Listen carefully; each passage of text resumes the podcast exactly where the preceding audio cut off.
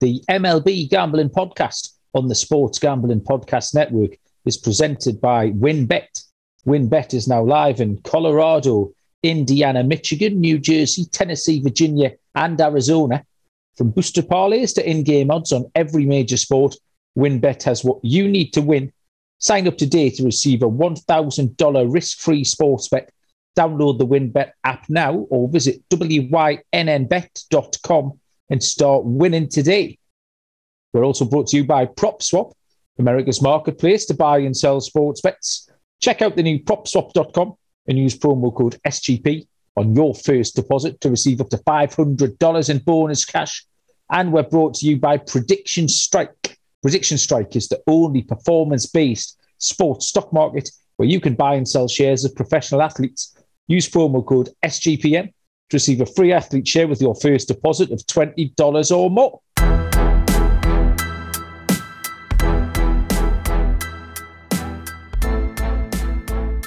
Welcome, everybody, to the MLB Gambling Podcast on the Sports Gambling Podcast Network. My name is Malcolm Bamford, here to take you through our bumper mega World Series preview prediction show.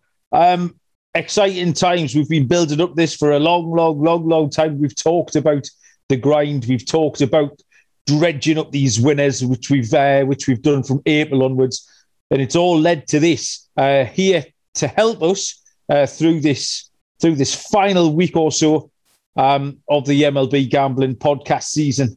As ever, from Houston, Texas, is Mr. Munaf Manji. Munaf, we made it. How are you? I'm doing well, sir. We are here. It's uh we've been working for this all season. Um, you know, we said that we are gonna do as best as we could, as much of winning or sorry, picking winners for the MLB playoffs. I think we've done a pretty great job of that. A uh, lot of prop bets that we've hit. Actually, you've hit with your stolen brace, basis props.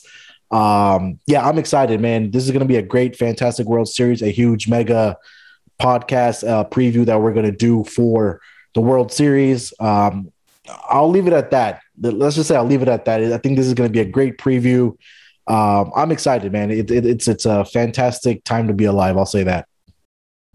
Yeah, so I'll briefly outline the plan because uh, it's going to be a big one uh, tonight. Um, what we'll do, Munaf, uh, we are going to have a little look uh, at what's happened this weekend. We'll recap the final games of the two championship series that led us to this uh, World Series between the Atlanta Braves and the Houston Astros. Um, we'll have a look at the World Series outright odds, and we've got some special guests coming up um, plural, more than one. Uh, people who've been on the podcast all season and uh, have done really well giving us their thoughts. So we're going to revisit uh, some old guests and get their opinion um, on the Fall Classic. Um, and then we will be making some outright picks uh, for the World Series. As the week goes on, um, we'll be going game by game as well. Uh, we'll be getting a little bite-sized podcast, as we've done uh, throughout the postseason. Uh, some little bite bite-sized half an hour or so pods uh, game by game, so we can get you some props bets, player props, all that sort of thing.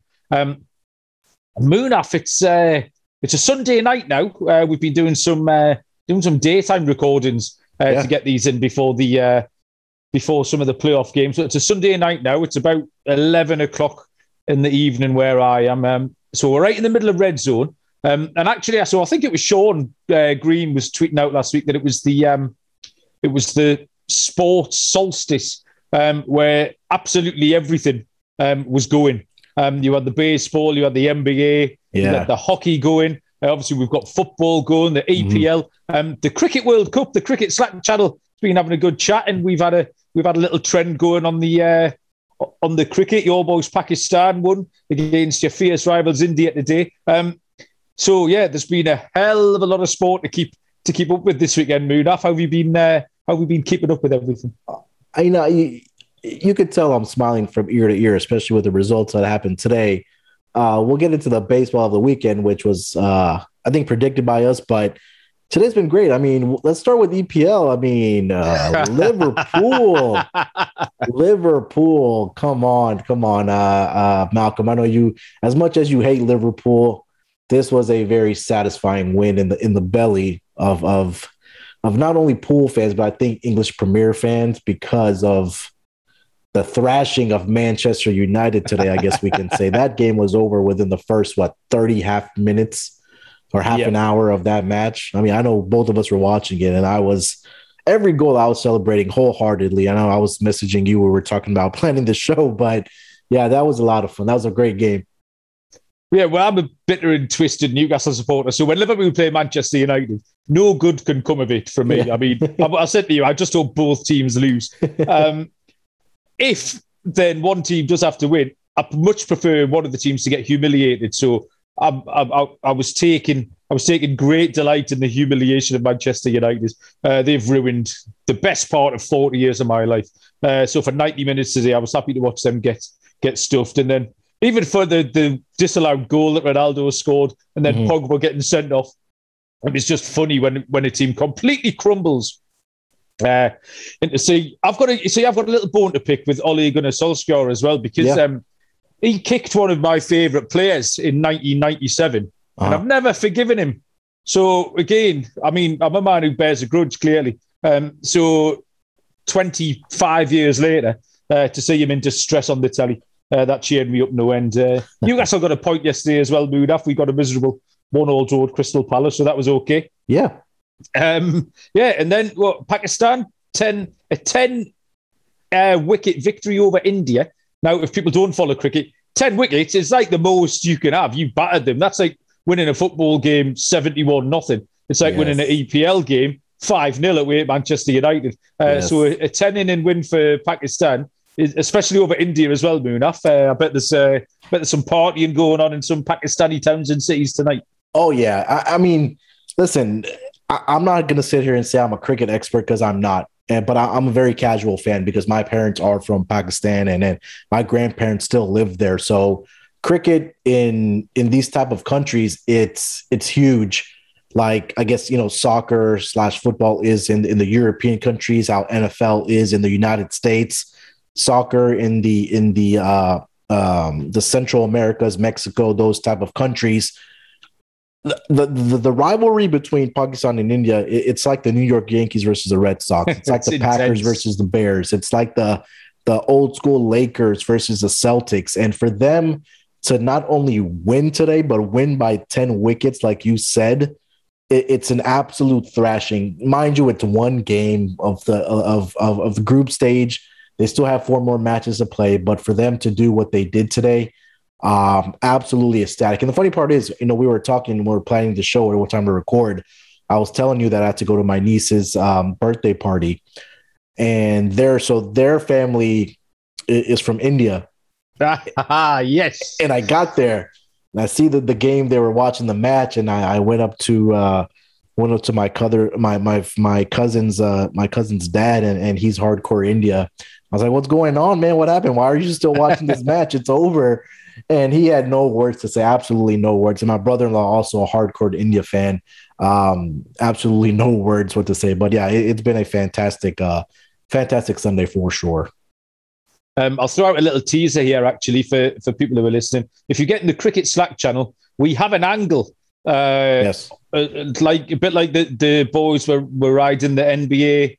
Um, I think they were right, riding the first half unders in pre-season on the NFL. We had a little unders the little unders run on the on yeah, NBA. So we've got a trend. That was it. Yeah. Yeah. Um, yeah. We've got we've got a cricket trend uh, which we've been following. It's been hot, uh, but I am not going to say it out loud. I'm going to make you get into the cricket Slack channel, uh, and over there you'll be able to pick up all the information um, on our on our cricket trend for the World Cup, um, which is being held over in the UAE, in Dubai, and Abu Dhabi, and such places. Yeah. Um, so yeah, there's money to be made uh, if you if you've got room for another bat and ball sport in your life. Uh, there's money to be made on the Cricket World Cup. Just get into the uh, Slack channel. Um, right, okay, Munaf, we'll do it. Let's get to baseball. Yeah. Um, when we last spoke, when we last left the people, um, we had a couple of deciding games, some elimination games coming up. Uh, we'd start with Houston and Boston, mm-hmm. uh, the games that were close to your heart.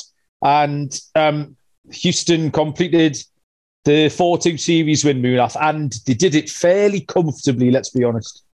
Yeah, I mean, um, and I'm not going to sit here and be biased. I, will tell you, I'll be the first one to tell you, Malcolm, you to know when we were making the picks for this uh, American League uh, Championship Series. that uh, we picked both the Houston Astros to win by minus one and a half in the series price. We did. And, you know, unbiasedly, the Texas, sorry, the Texans, the, um, the Astros were clearly the better team. If we look at it uh, uh, from starting pitching wise, from even without Lance McCullers, they were better. Uh, even without um, you know Justin Verlander that was in here all season, this batting lineup for the Astros, Malcolm, one to seven. We've talked about this. It's it's murderer's row, man. It is so difficult when you have Yuli Gurriel, who's the American League batting champion, batting seventh in your lineup. Yeah. Seven. That just needs to tell you everything that you need to know. But I think we also have to kind of have to give credit to Luis Garcia for the way he pitched in Game Six. He got off to a very bad start. I think in the previous game uh, when he pitched, I think it was like Game Two or Game Three for the uh, Astros. Um, he came in and it did an outstanding job in in five and I think he almost went six innings or five and two thirds. Only allowed one hit, one walk, but he was absolutely outstanding. The bats went absolutely cold for the Red Sox after the Grand Slam um, fiasco between games two and three. You know, if you're going to beat this Astros team, you've got to score runs, and they weren't able to do that. But again, tip of the hat to the Astros, definitely the better team. Um, uh, but yeah, again, excited that hometown the hometown team is going to be in the World Series here, so it should be a lot of fun. Yeah, you're right, Munaf. Um, yeah, a couple of picks from our um, preview podcast of this series came to the two main picks, um, which, as you pointed out, was the Houston minus 1.5. And then I gave out the Houston run line uh, on every game because it's something we followed all season. We thought if they're going to win, uh, they normally win by a few. And I think after three games, we then came back on and I decided to pivot off it. Um, yeah. And then obviously Houston then cashed it three times in a row. um, so I'm kind of, I was right, uh, and then talked myself out of it. I lost my nerve, Munaf. You should yeah. trust the process. Had I trusted the process, sure. I had three wins in a in a row there. You're right about Luis Garcia. Um, he really came up clutch. I'll be honest with you. Um, it was a bit of a performance like he hasn't put up all season. I've got some stats on it. Um, his velocity somehow was way up. He threw one 97 mile an hour pitch all season. Um, on Friday, he threw eight. So I mean, he was uh, he was jacked up on something. Um, he threw he threw twenty cutters. Um, zero of them ended up as balls in play. The Red Sox swung and missed on twelve of those. Yeah. Um, so that was only surpassed once all season. Corbin Burnes had a start this season, who's been one of the best pitchers in the game. He had more swings and misses on the cutter once uh, than Luis Garcia had um, in that game. So all of a sudden, um, Luis Garcia just found it. Um, yeah. So after a couple of dodgy postseason starts and there was a rumors of a knee injury and stuff, um, uh, he, he stepped up really well. So there, there was a couple of things that, that, stood out. Just the, the Boston offense ran out of steam. Moon after three yeah. three runs um, in the final three games. Now you said Houston's offense is murderers row. Boston's offense is capable of that. We've seen them sure. do it. Uh, they mm-hmm. did it against the White Sox a few times. Um, but they never quite have the consistency, do they? They did this. I mean, you saw the second half of the season yeah. where they would go on runs of just not putting it together. Yeah, hundred percent. And I think that you know, if we kind of go back to the MLB trade deadline, ever since then, that's when really the uh, Red Sox started to fall apart. Right, they lost the lead in the um, in the, in the uh, American League East. That's when the Rays kind of took over the division series, or sorry, the division race there. But yeah, we talked about it throughout the second half of the season that the bats really went cold for the uh, for the use sorry for the Houston Astros, the Boston Red Sox, and um, you know I think they kind of tried to do their best to get another bat in that lineup, and it's not like that it, it was completely miserable. It just went cold at the wrong time. You know, I feel like they just used up yeah. all their juice in games two and three, getting those grand slams and, and winning those games. But at the end of the day, there were only two wins. You have to win four games in series for you to advance to the next round, and they weren't able to do that. I think the last two games was where you know they weren't able, like you said, they weren't able to score any runs. And again, to beat this Astros team, you're not going to be able to keep the bats of the Houston Astros, especially like we talked about how great their lineup is. You have to score runs to beat this team, and they weren't able to do that. So, um, you know, I, I will say this: at the I think the future is very bright for the Red Sox. I think that the pitching, if Chris Sale is the type of pitcher that we saw um, in game, I believe was it game five.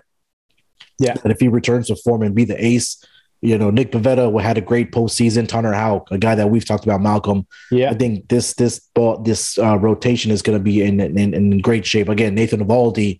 So I think that if they add a couple more bats, this Boston lineup, they're going to be great. But again, like we talked about, this Houston team is just too too good, uh, especially on the offensive side to beat. Um, you know, they're not going to lay down very easily.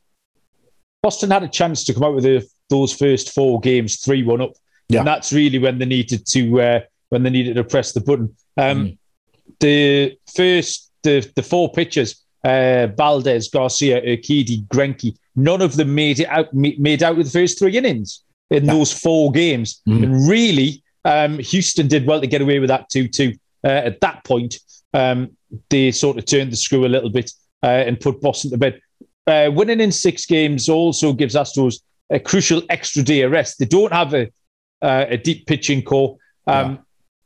They don't really have four starters, um, but the extra day's rest means uh, means they should be in better shape um, to get those three starters that they do have uh, rolled out early in the series. Yeah. Um, so next up, then Munaf Atlanta. Uh, they completed a four-two um, underdog series win against the LA Dodgers. Mm-hmm. Um, and it was uh, Eddie Rosario again, uh, Munaf. He was he's, he's really stepped up. Yeah, I mean, wow. I think I saw he was like 18 of 38 in this series, or it's in the entire postseason so far for the Atlanta Braves. He's batting 474, 11 RBIs, an on base percentage of 524, yeah, and 18 hits. The next closest guy that uh, is second in hits is Ozzy Albies, 11 hits. So, you know, yeah. And rightfully so, Rosario um, won the MVP for the National League uh, Championship Series. I mean, his o- OPS, Malcolm, 1.313. The next guy was Freddie Freeman at 1.072. So I think that number one, we have to give a lot of credit to the front office of the uh, Atlanta Braves. We've talked about this that once Ronald Acuna Jr. went down, they didn't say that, hey, our season is over. No, let's go out and get some bats because this lineup and this team is fully capable of winning, even without their best pitcher, Mike Soroka, right? And I think that yeah. for them to add Rosario, Jorge Soler, uh, I believe they went back and got. Um, there was another guy that they, what Adam Duvall, I think they uh, yeah. picked up also. Joc Pederson, another guy, talked about Joctober.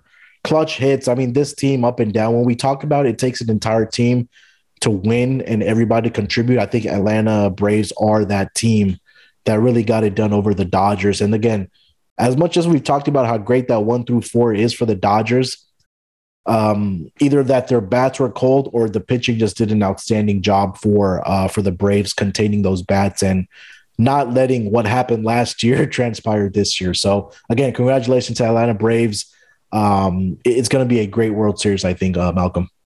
Yeah, it takes a village to raise a child, Munaf. Yeah. Um, Atlanta deserved that, really. I mean, before we, we previewed that that game and we we brought up the simple fact that Atlanta had out hit them in every game of that series. Um, yeah. And they kept rolling out the Dodgers as favourites, just like they'd rolled the Dodgers out as favourites pretty much all season uh, to catch the Giants. And um, and the Dodgers never really got it going. Chris Taylor stayed hot throughout. Um, the pitching was okay, but that was it. Um, they did kind of continuously go down with injuries. Um, it was the, the relief pitcher went out injured. Was it Kelly? Is it Jerry Kelly? Joe, Joe Kelly. yeah, for, Joe Kelly. That's yeah. it. Yeah. Um, and I don't even think they had a they had a seventh game starter had they needed one. Scherzer had had arm fatigue, uh, so Buehler had to go on short rest. Yeah. Um, so yeah, they were they were patched up. Uh, the Dodgers and Atlanta took full advantage of it. Um, Tyler Matzek was the man last night. Um, struck out the side um, in the seventh inning. I think there was no outs. Mm-hmm with runners in second and third. Yeah. Uh, and he struck out three batters, Tyler Matzek. He's been a great uh, great story this postseason. They get the Braves over the line, yeah, and fully deserved. Um, we kept taking the Braves basically at the prices. It was one of those where, because there was so little between the teams and Atlanta had the momentum, and like I say, they kept um, out hitting the out hitting the Dodgers uh, and they were plus money every game. Uh, there was one game in the middle where there were statistical favourites. I actually think they lost that game, uh, yeah. but the rest of the time they were plus money. Uh, and, and they were great value. And we kept riding that. We kept riding the unders. Uh, that went another under. The game finished four to two. So, mm-hmm. um, yeah, I think we read that. We read that pretty well, Munaf. So hopefully we can get a good read um, on these two teams um, as we start having a look at the World Series. If you've got to read, or if you've got to take some of the um, some of the advice that myself and Munaf and our special guests uh, who will be joining us shortly are going to give you. Get across to WynnBET, uh, where you can win money and boost your odds. Um, WynnBET is now live in Arizona, Colorado, Indiana, Michigan, New Jersey, Tennessee, and Virginia, bringing the excitement of Wynn Las Vegas to online sports betting and casino play. Exclusive rewards at your fingertips, all your favorite teams, players, and sports some brand new bonuses, Munaf. New users can bet $1 and win 100 on any sport. You can get up to 1500 bucks as a free bet on WynnBET if you make a first deposit of $20 or more. And whatever your first wager is, WynnBET will match it 200%. So if you bet 100, you'll get a $200 free bet. Unbelievably good promos, odds, and payouts happening right now at WynnBET. Sign up today to receive a special offer, risk-free $1,000 sports bet. Bet big, win bigger with WynnBET. Download the WynnBET app now or visit wynnbet.com. Okay, then, Munaf. So it's World Series time. Uh, give us a little uh, a little road to the World Series. How did um, how did both teams get through this grind of 162 games and the postseason, and they've made it to the Fall Classic? Yeah, we've got two division winners uh, here in the World Series. Let's start with the uh, Astros, who Malcolm we cashed a huge ticket on them to win the World. Oh, sorry, the World Series, the uh, American League West, uh, where they pretty much led it throughout the season. I think that they, I mean, there was a point where I think the Oakland A's got within, I want to say a couple games, but I don't think that even faced the Astros because we were talking about them all season long. Uh, we were really looking at their um, their strength of schedule and how easy it was for them compared to their other teams in their division. But long story short, you know, they got the job done in the American League West. They took on the Chicago White Sox in the divisional round. Um, they beat them three games to one. Again, remember the divisional series is a five five best of five, so they got it done in uh, four games there. And then they took on the uh, Boston Red Sox in the American League Conference Series. Um, they were trailing in the series two to one, like we talked about, right? They lost two games two and three uh, with the whole Grand Slam um, fiasco with the Boston Red Sox. Um, you know, those are exciting times, but at the end, you know, I think the better team did prevail here uh, as they beat the Red Sox uh, in six games on their home field. The Astros did in Minute Maid Park uh, by four games to two, headed to their, I believe, fifth World Series or their third World Series in about five years, I think. So uh, again, you know, this is a great team over there here in Houston with the you know with the batting we've talked about all season long. Going over to the National League side, the Braves. I think this is probably the more interesting story. Um, you know, if you haven't followed baseball all season long, again, the Braves were 44 and 44 and 45 at one point uh, in the season after 89 games. You can say one game below 500. And I believe on August 1st, I read that you could have got the Atlanta Braves to win the National League at 30 to 1. So I'm sure if there were, you know, maybe there's a few tickets out there that people actually got down on this at 30 to 1 and then, you know, they're feeling good about themselves over this weekend. But uh, for the Braves, I think the story we've talked about was uh, Ronald Acuna Jr. going down with a torn ACL. They didn't have Mike Soroka, their best pitcher, also. So again, like we've talked about, give a lot of credit to the front office of the um, Atlanta Braves for going out and getting these bats to kind of replace Ronald Acuna Jr. We talked about the NL East division all season long, where nobody really wanted to win it. It was really between the Mets, the Braves, and the um, Phillies. And the uh, yeah, those three teams. Again, the Braves were the ones that won this division the pre uh, the second to last week over uh, the Phillies, where they uh, had that crucial series we talked about. They took, I think, all three games.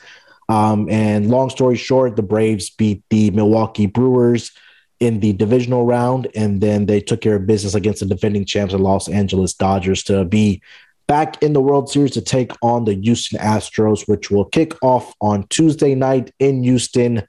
Um, again, I'm excited for this. I think all baseball fans are excited for this. Malcolm's excited for this. So this is going to be a lot of fun, Malcolm. Yeah, absolutely. I hope there's a couple of uh, UK friendly uh, start times where I'm going to be a very sleepy boy for the next couple of weeks. um, for, from a betting point of view, you're right about Houston. We were we were on them all season, even um, sort of getting into June. Uh, Houston and, and Oakland was still a pick 'em really. Um, even though according to uh, we see, we saw models where Houston were around about sixty percent or bigger uh, to take the division. Sure, but you could still. I think we. I mean, at one point we one thirty plus one thirty uh, was our best pickup, but they were plus 115, they were plus 120. Uh, yeah. they were hovering around that for a long, long, long, long time uh, until eventually, sort of in the space of a couple of weeks, Oakland dropped away.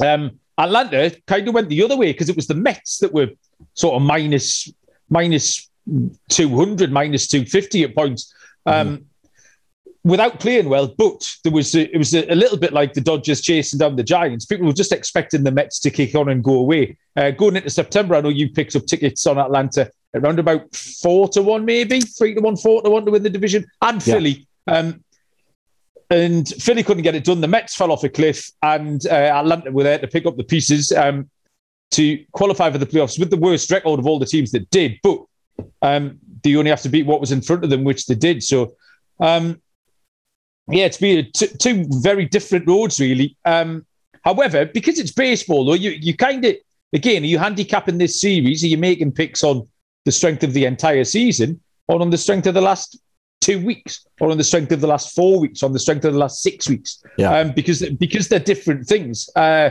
and at different times of the season, um, you'd you'd get different odds, and, and different different teams are going to turn out. Um, the Acuna thing, um, Atlanta have done so well to handle because that would have been easy for for a mm. team to for, to to write themselves off. I mean, you saw um, Los Angeles using Mike Trout and not being competitive at all. Uh, yeah. Ohtani did bits for them, but uh, Los Angeles never competed the Angels in that division. Uh, the Braves didn't allow that to happen. They made some moves and they put themselves bang in contention.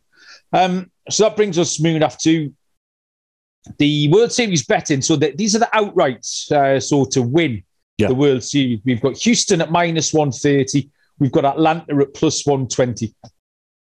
Now, the win odds um, that we rely on the most, um, the site we like to use a lot, which I'm sure everybody uses, Fangraphs, uh, have got Houston at 57.7%, with Atlanta at 42.3%, um, which makes the odds around about right. Uh, mm-hmm. Obviously, the odds makers, the bookmakers are daft. Uh, they will have priced it up appropriately. Um, so minus 130 there, plus 120 for Atlanta. Um, we thought we would have, um, we're going to make picks at the end of the show, but we just do some little uh, comparisons uh, between the two teams. Yeah. And um, I'll start off with the batting Munaf. I'll go through the bat and then we'll, we can yeah. pass over to you. Yeah. Um, so this is where Houston have the biggest advantage um, statistically over the course of this season. Um, we've used WAR, uh, wins above replacement. We've used that metric a lot when we've been handicapping this season. And Houston's batting comes in first in WAR, 33.9. Uh, Atlanta are down in 11th. Um, batting average, Houston first, uh, 265. Atlanta 12th, 244. OBP, Houston first, Atlanta 12th. You start to see a pattern emerging. It's a similar story all around. And a lot of these batting um, statistics, Houston have got the best offense in MLB in Atlanta around about one third of the way down. Um, so that is the, the, biggest advantage. In terms of pitching, um, nothing between them really. Uh, Houston sitting in ninth, Atlanta in 12th. Um, the ERA, or you couldn't put a cigarette paper between them. Houston seventh, Atlanta eighth. And the relief pitching, Houston 13th, Atlanta 14th. So all these categories are fairly similar. And I think actually, if you looked at the names in the starting pitching, um, like we said, they haven't really got a fourth pitcher. Um, Houston can go Valdez, Garcia, Urquidy, and then maybe in brackets Greinke, uh, where the Braves will go Fried, Anderson, and Charlie Morton. Um, so statistically, nothing between them. And if you wanted to put up those names and the eye test and what you thought about the about those two um, three man rotations, um, nothing between them, e- uh, between them either, Munaf. So, um, how how would you differentiate um, between these two um, starting rotations? Yeah, I think that, you know, batting, we don't really need to get in depth because we've talked about how great the Astros bats are, right? One through seven, even one through eight. Yeah. You can say, you know, we haven't seen a great of a hitting team in I don't know how long, but I mean this this is it's very difficult to get past this um or at least contain these bats because eventually you know that they're going to get hot and we saw that. So um I think the pitching is a more interesting conversation, Malcolm, and I think that yeah, you know, I, I think these have been some of the discussions that I've been having with you know friends and family about who has the better starting pitching, and I think one thing to keep an eye on is going to be the status of Lance McCullers, and I and I'm pretty confident that he's probably not going to be pitching in this World Series. Uh, so I think that's a crucial blow for the um, for the uh, Houston Astros. Now we talk about the other names like you just went through, right? Framber Valdez, who's going to be the game one starter. Luis Garcia, Jose Urquidy, Zach Greinke. I personally think that he should not even be on the championship World Series roster. And it's not a slight against the guy. I mean, he's had a great career, but he's not right now. Obviously, he's not worth the money that they're paying him, right? And you know, he had the one start in the, I think it was game four or whatever the case might be. And I think that the bats got, uh, the bats, the Astros bats got, sorry, the Red Sox bat got to him. So I think the conversation then becomes if you were picking a side right, right now, Malcolm, I want to ask you, would you rather have Framber Valdez, Luis Garcia, Jose Urquidy, or would you go with three guys of the Atlanta Braves of Charlie Morton, Max Fried, and Ian Anderson? It's a really, really tricky question, Munaf. That is virtually impossible to answer um, for a couple of reasons. Firstly, all even in the last two starts for those Houston pitchers, we've seen um, the Jekyll and Hyde nature of it. Uh, yeah. We mentioned that um, neither any of those pitchers got out of the third inning in the yeah. first four games of that Red Sox series. Um, however, in games five and six, uh, Valdez and Garcia come back and pitch absolutely brilliantly. And we've already mentioned the stats of Garcia having really a career day in that last game. Now, is, is he going to repeat that?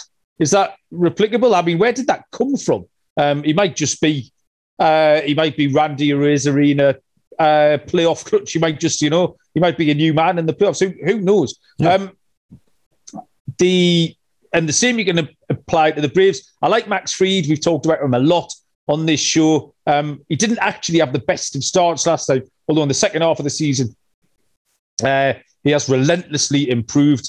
Um, I really like Charlie Morton. I mean, the bloke is virtually a robot. Uh, you know what you're going to get from him.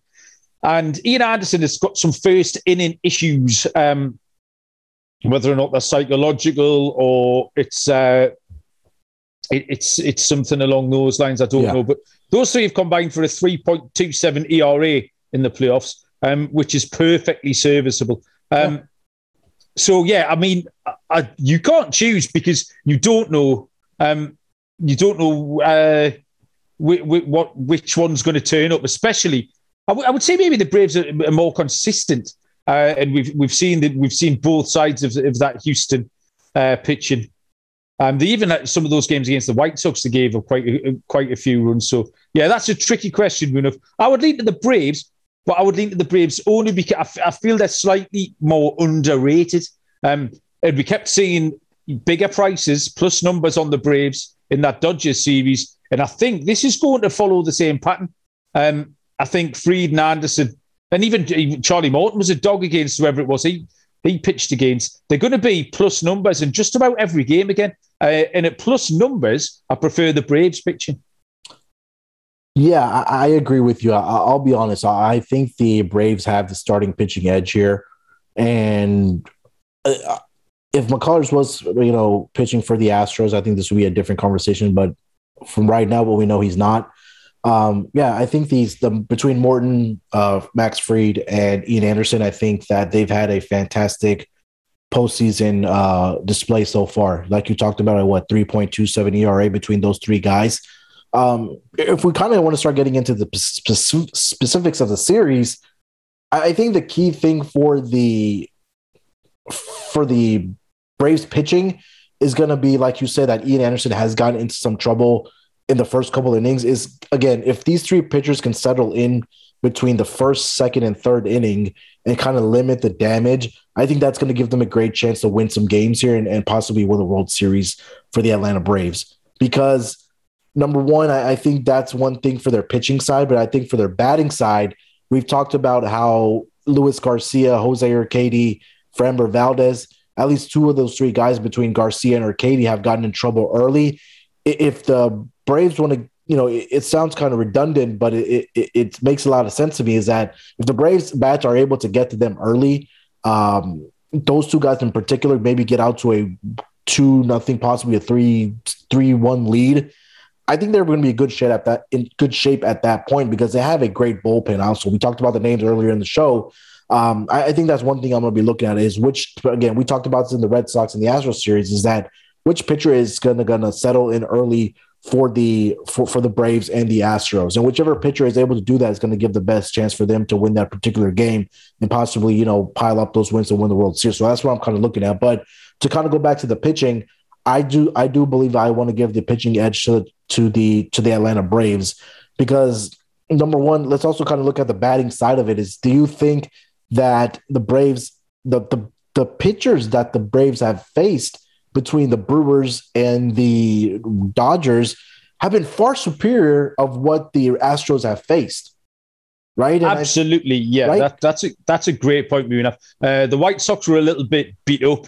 Um, and like you say, the Braves have gone through that Brewers rotation, that one, two, three is probably the strongest in baseball. And if it's yeah. not, then it's only behind the Dodgers, uh, who they've then gone and beaten. And like I say, repeatedly out hit. Uh, they've been picking up double figure hits uh, in a lot of these games. So yeah, they've shown they can do it uh, against this top pitching. Um, the bullpens really don't make much of a difference. Neither side had an outstanding bullpen. They were both pretty much mid tier.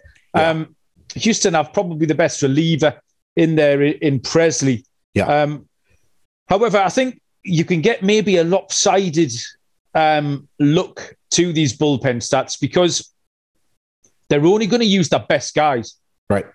They'll not be getting down to the fifth or sixth reliever mm. very often. Um, Atlanta have some underwhelming relievers, uh, the likes of Brad Jackson and so, but they're not going to be used unless they're winning 10-1 or something like that. Uh, so pretty much it's going to be it's going to be your top guys. Um, in that case, then the bullpen edge is negligible. So you can pretty much write that off. Um, if you want to go down, if you want, if you want to go down, yeah, go sorry, go just going down the bat sort of like for like. Um, Freddie Freeman, Yuli Gurriel, nothing between them. Um, Ozzie Albies, uh, Jose Altuve, again, to shrug of the shoulders. Um, Carlos Correa, maybe slightly better than Dansby Swanson. Um, you could yeah. probably say the same about Alex Bregman, yeah. but then um, Austin Riley is hot. Uh, mm. Eddie Rosario is hot. Uh, going up against Michael Brantley. I mean, it's so difficult um, to uh, I think we've got the not the right two teams in here, uh, but it's a really good matchup. It's a it's an extremely competitive matchup, Muna. Yeah. I, uh, I just quickly want to mention Malcolm. If we kind of go back, sorry, to the pitching of the Astros, yeah, I think one name to keep in mind for sure is going to be how Dusty Baker utilizes Christian Javier. And I think that's one yeah. name that we probably want to keep an eye on. Whether if he, I think that he should probably have gotten a start in one of this series, but if he's going to use him in relief, I think that he's he's really going to have to be smart about how he utilizes because we talked about how much the offense, uh, sorry, the the the pitching of the Astros has kind of been lacking because now without Lance McCullers, that somebody else is going to have to step up. I think Christian Javier can fill that role very nicely for the uh, Houston Astros. And again, like you mentioned, I think um, Ryan Pressly, without a doubt, for the Astros is their best relief pitcher um, uh, by a mile. Um, to the point that you were uh, talking about, um, yeah, we talk about the Braves, right? And I think that we kind of go by position by position. I think that one thing that we also have to keep in mind is that they are going to get a gain another bat at that DH position when they're in this World Series. Um, so whether that's going to be Jorge Soler um, being in the lineup now or another additional bat, I think that's you know only going to help obviously the Braves lineup. But um, I mean, you know, as great as we talked about the names that are in this Astros lineup, the Jose Altuve's, the Michael Brantleys, um, Correa, Bregman, Yordan Alvarez. Um, let, us not let, us give a lot of credit to the Braves also, right? We've talked about guys like uh, Eddie Rosario, but again, you know, they still have Freddie Freeman in his lineup, right? They have Ozzie Albies, who's yeah. having a great, um, great postseason for them. And I think that for one thing that we talked about, Malcolm, and we talked about the Dodgers and the Brave series is that the Braves were still striking out a lot. So I think if they're going to show more plate discipline and be more patient at the plate, that's only going to help this team uh, in this World Series. So I think that's where you know some of the kind of the key things that I'm kind of looking at in this series when we we talk about you know what what edge or what keys are for both the Astros and, and the Atlanta Braves. So that's I think that's where I'm kind of standing here. Um, you mentioned Dusty Baker Munaf. Now this is something uh, I'm going to have to bow down to your great knowledge on. Uh, in terms of experience uh, for these two teams uh, on the field and off the field in the dugout, uh, which seems better equipped to uh, to deal with the World Series? Yeah, I think it's probably going to be Dusty Baker just because the overall experience that he has being in this league for so long. Um, I'll be honest, I don't know much about the um, Brian Snitker of the Atlanta Braves manager. But when we talk about Dusty Baker, I mean, he's been on several different teams in this uh, throughout his career, right? He was with the Cubs, he was with now the Astros. I believe he was with uh, the Reds. Uh, I want to say he was also with the Giants. Uh, so, you know, when we talk about experience, I think that that edge probably goes to, um, for sure, goes to Dusty Baker in this World Series. But again, I think it's going to be the key for me is which which manager does not overmanage uh, a team. Because last year, I think a prime example was when Kevin Cash pulled Blake Snell out of the game when he was absolutely doing well. And for whatever reason, he pulled him out, and that pretty much may have cost him that game and also ultimately the World Series. So, um, uh, to answer your question, experience wise, definitely Dusty Baker for me, but also we'll got to keep an eye on which manager does not overmanage their team, if that makes sense. If you did manage to pick up any fancy priced uh, tickets on the Atlanta Braves, um, it might be worth having a look at Prop Swap. Uh, get across there to America's marketplace to buy and sell uh, your sports bets. Um, the MLB playoffs are in full swing, and Prop Swap is your home for the best World Series futures. All season long, prop swappers have been finding the best odds in the country because you're buying directly from other bettors like yourself. Use the promo code SGP on your first deposit, and Prop Swap will double it up to $500. Double the cash means double the odds. If you love sports betting, you need to be using Prop Swap. Every ticket purchased on Prop Swap can be resold at any time so your bet doesn't need to win in order to make money, it just needs to improve. Get started today by going to propswap.com or download the PropSwap app. PropSwap is where America buys and sells sports bets. Okay, Munaf. Um, so that's the entire series um, dealt with. Like I say, we're going to uh, make some uh, picks later on. Uh, once we've spoken to our guests, maybe they can shed some more light and sway us one way or the other. Um, We've got um, some game one stuff though, Moon. After yeah. just we, will we'll get into this briefly before we speak to our first guest. And um, the starting pitches for game one have been announced probably about three hours ago. Uh, mm-hmm. We've got some rudimentary lines. So do you want to take us through them? Yeah. Yeah. So game one, we have Charlie Morton going for the Atlanta Braves. Uh, and the Astros announced that it will be uh, Framber Valdez. Yes. Uh, currently, line I'm seeing is Braves plus 110 with the Astros coming back as favorite minus 130. I do not know why I didn't write the total down. I'm seeing a total mm-hmm. of. I don't see one posted yet, but um, let me see. Let me check another book here real quick. Um, for some reason, DraftKings doesn't have a total up. Uh, I see a eight on uh, another book here currently. So um, you know, if we kind of get into um, these pitchers, what they've done is postseason. Now, I won't go by game log. I'll just kind of wrap it up. Um, what they've done in their three starts. So uh, Charlie Morton for the Braves, he's had three postseason starts, 14 and one third inning pitched. He's allowed 10 hits, six earned runs total, and that's been two earned runs in every sing in every uh, start. So he's given up two uh, over the three postseason starts, 19 strikeouts, eight walks, and then Framber Valdez, uh, three pro season starts, 15 innings pitched.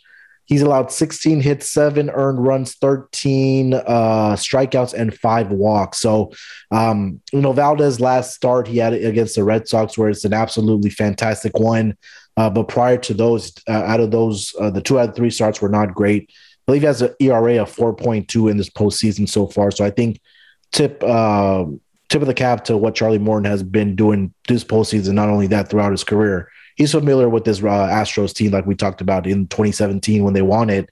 Um, he was a key contributor for the um, for the uh, Houston Astros during uh, during that run in the playoffs. I believe he pitched that uh, closing game where they won the World Series for the Astros. So definitely um, has the experience of the postseason we've talked about. Um, you know, Framber Valdez kind of going back to his last start was absolutely fantastic. So um, yeah, that's where we are with uh, game one here, uh, Malcolm. I mean, isn't this exactly what we've talked about? If you put these lines and these numbers up um, and redacted the pitchers' names, um, Morton, all right, small sample size, but perfectly good numbers, better numbers than his direct opposition. Um, so slightly uh, one run fewer, uh, more strikeouts, um, mm-hmm. fewer hits, ten hits to sixteen.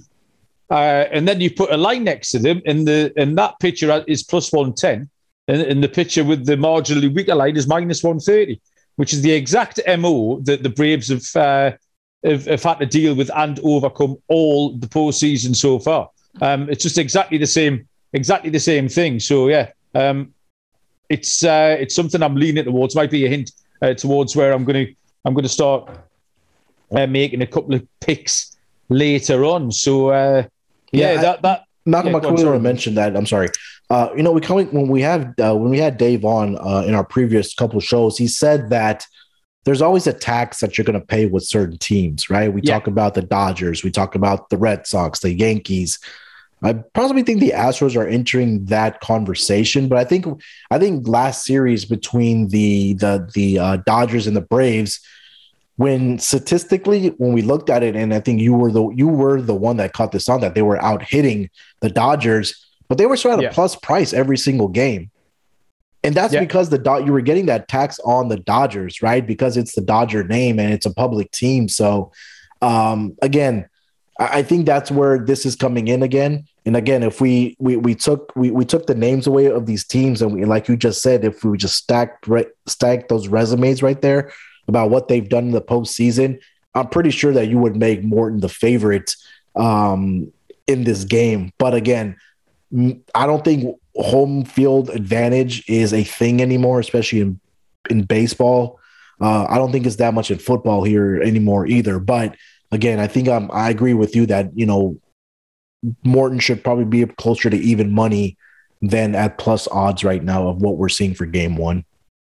Yeah, absolutely agree with you, Munaf. Uh, we'll, we'll we'll take a bit of a deeper dive, maybe look at some player props uh, and things in a little while. Uh, but we do need to get to our guests as well. Uh, plenty of opinions still to come. Um, with all this sport on what seven major sports, I think uh, we're being forced into watching. Um, I wouldn't blame you if you were having a bit of trouble uh, keeping your hair. me and Munaf are the exception on the Sports Gambling Podcast Network. Uh, two more beautiful heads of hair you will struggle to find. Um, however, if you aren't as lucky as Megan Munaf, um, Keeps offers a simple, stress free way to keep your hair. Uh, there's convenient virtual doctor consultations and medications delivered straight to your door every three months. Low cost treatments start at just $10 a month. Uh, they do have generic versions. There's discreet packaging, proven results. Keeps has more five star reviews than any of its competitors. Prevention is the key. You can take four to six months. So get involved early. If you're ready to take action and prevent hair loss, go to keeps.com slash SGP to receive your first month of treatment for free. That's keeps.com slash SGP to get your first month free. Keeps.com slash SGP. So just before we get to our first guest, uh, we promised promised you three or four uh, special guests coming on. Uh, just a reminder, uh, hang on to the end of the podcast where we'll be uh, further details of the uh, DraftKings free roll that we're going to run, the World Series DraftKings free roll here on the MLB Gambling Podcast. $200 uh, to the winner. so hang on to the end and we'll give you all the deets of how to get involved in that. Um, but joining us now, um, I think making his hat trick appearance uh, third appearance of the season is Scott Reichel, uh, our very own of this parish, the Sports Gambling Podcast Network, does bits of every sport uh, and is a baseball connoisseur. Scott, um, nice of you to join us. It's a bit of an early morning for you. How are you doing?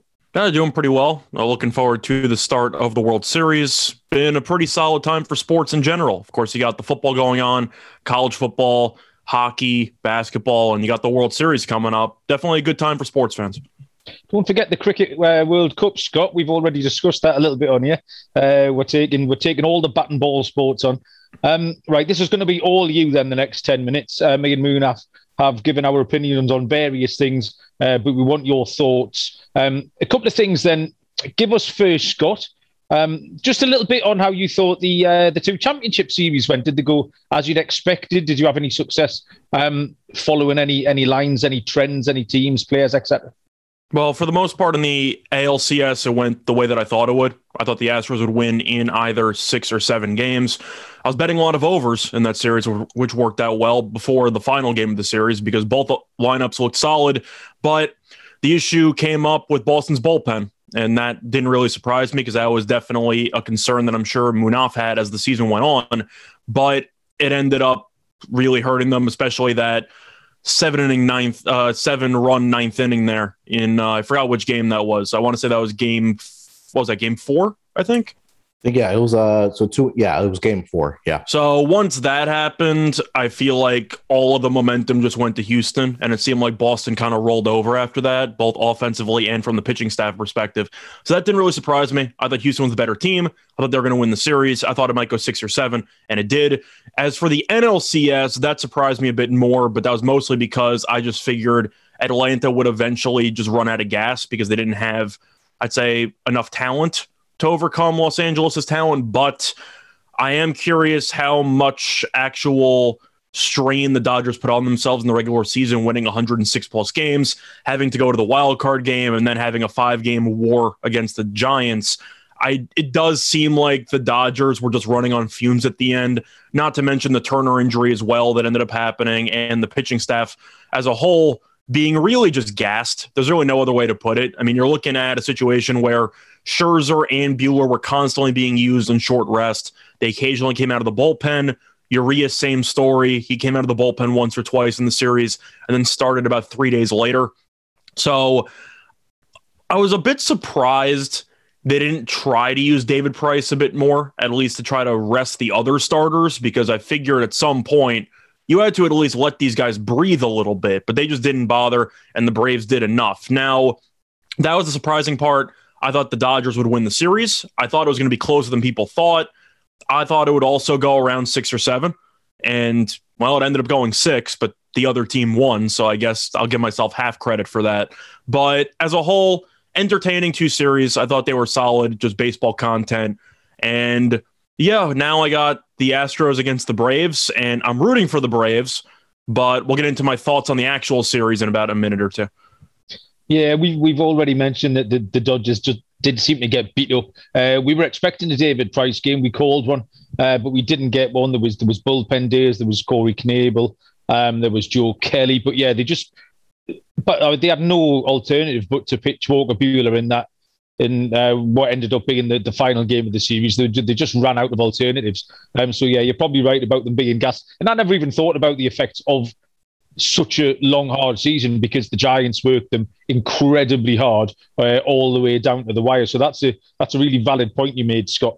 Well, the Braves um, the Braves had to try as well too because they didn't wrap up the division until about a couple of days before. But the point is, the Dodgers had to play all the way through the 162 because the Giants did not officially clinch until the final game of the season, while the Braves were benefiting from let's just call it what it is, arguably the worst division in all of baseball besides yes. them or the AL Central. So the point is, is that the Braves clinched with a couple of days to spare, so they could rest some guys accordingly. The Dodgers didn't have that luxury, and they had to play the extra game in the wild card game. Definitely seemed to catch up with them.